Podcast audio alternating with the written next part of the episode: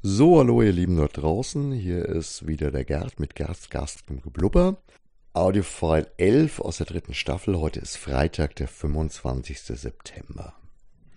Das ist wiederum ein aufgezeichnetes File, das ich vor meinem Urlaub ähm, aufgenommen habe. Und ich knüpfe auch an das letzte von letzter Woche an. Wieder geht es ein bisschen um virtuell, digital versus real, analog.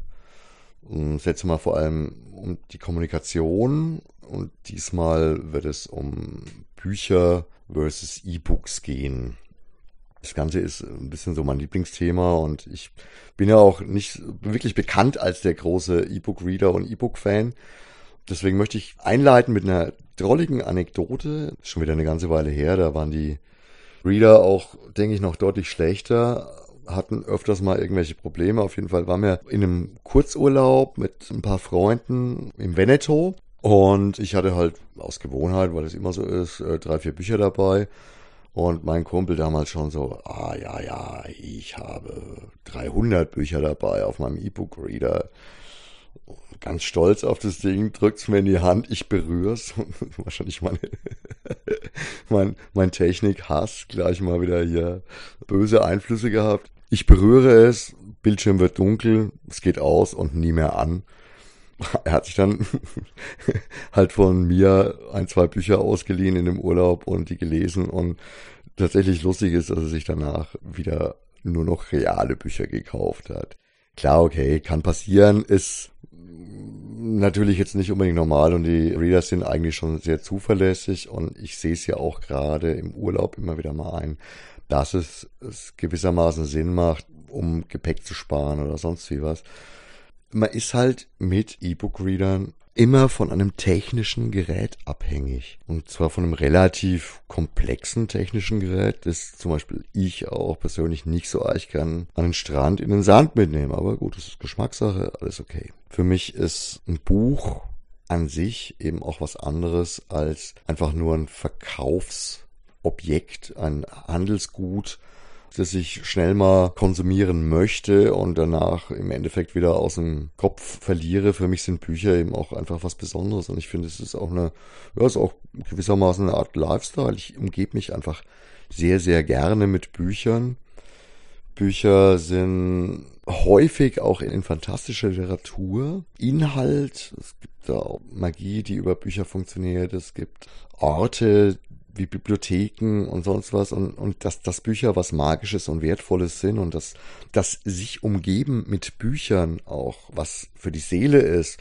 Ich glaube, das weiß jeder, der eben gerne Bücher um sich hat. Ja, dann habe ich noch eine witzige Anekdote äh, aus einem Buch, war lange, lange Zeit eins meiner absoluten Favoriten, ist es eigentlich bis heute noch, aber das war immer ein Buch, das sehr polarisiert hat, sehr stark. Ich habe es trotzdem einfach oft empfohlen und wir haben das deutlich über 100 Mal verkauft, so um 2007 rum. Gedankenhaie von einem gewissen Herrn Hall. Das ist so irgendwie eine sehr surrealistische, fantastische Geschichte zwischen Wahn und einer surrealen Realität. Man kann es gar nicht so ganz genau greifen irgendwie geht es in dem Buch um eine große Gefahr, die von sogenannten Gedankenhaien ausgeht. Das ist eine Art digitaler Traumwesen aus Wortschnipseln, Satzfragmenten oder sonst irgendwie was. Und Schutz vor diesen Gedankenhaien bietet die Umgebung von Büchern, also sich mit Büchern zu umgeben, mit echten Büchern, die diese Matrix-artigen Erscheinungen dann abhalten. Eine große Bibliothek wird sozusagen zum perfekten Schutzbunker.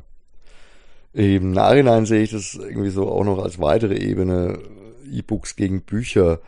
Ja, ist vielleicht ein bisschen weit hergeholt, aber heute wirkt das für mich tatsächlich ein bisschen so. Ich habe das Buch vor ein paar Wochen nochmal gelesen und ich finde es immer noch stark. Schade, dass es nicht mehr gibt, aber ja, passt auch sehr, sehr gut in das Thema rein.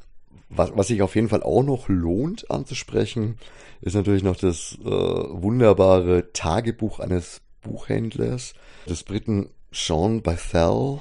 Also der hat wirklich eine Buchhandlung. Ähm, es ist ein echtes Tagebuch. Er ist ein bisschen misanthropisch drauf und teilweise auch relativ nervtötend, aber vieles, vieles an dem Buch hat mich trotzdem an, an uns und äh, unsere kleine Buchhandlung erinnert. Der Sean Barthel hat irgendwie bei sich in der Buchhandlung auch einen von ihm eigenhändig erschossenen E-Book-Reader aufgehängt.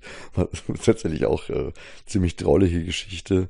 Egal, was ich da jetzt aus Büchern zitiere, ob das die klassischen Bibliotheken aus Fantasy-Romanen, ob das die Buchmagier sind, ob das äh, Stephen Hall mit den, mit den Gedankenhaien ist oder ob es eben das Tagebuch des Buchhändlers ist.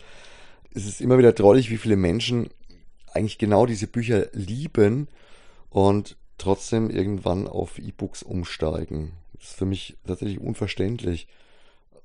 Auch wenn ich das schon nett finde, wenn Jake Sisko in Deep Space Nine als werdender Autor immer mit seinem E-Book-Reader rumrennt das war damals in den 90ern, das ist auch okay, aber das ist ja auch eine Science-Fiction-Serie, ein Science-Fiction-Film, da ist, da hat es einen Platz, da ist es in Ordnung. Und wenn ich jetzt in die Realität gucke, in das Hier und Heute, und ich sehe, wie, wie wohl ich mich selbst zu Hause fühle zwischen all den Büchern, wie schön unser Laden, gerade das Antiquariat mit den sehr hohen Regalen und den Leitern dran wirkt, da muss ich einfach sagen, Bücher sind viel, viel mehr als nur der Inhalt, an dem ich die Nutzungsrechte auf einem E-Book-Reader habe. Bücher sind Lebensqualität, Bücher sind nachhaltig, können weitergegeben werden.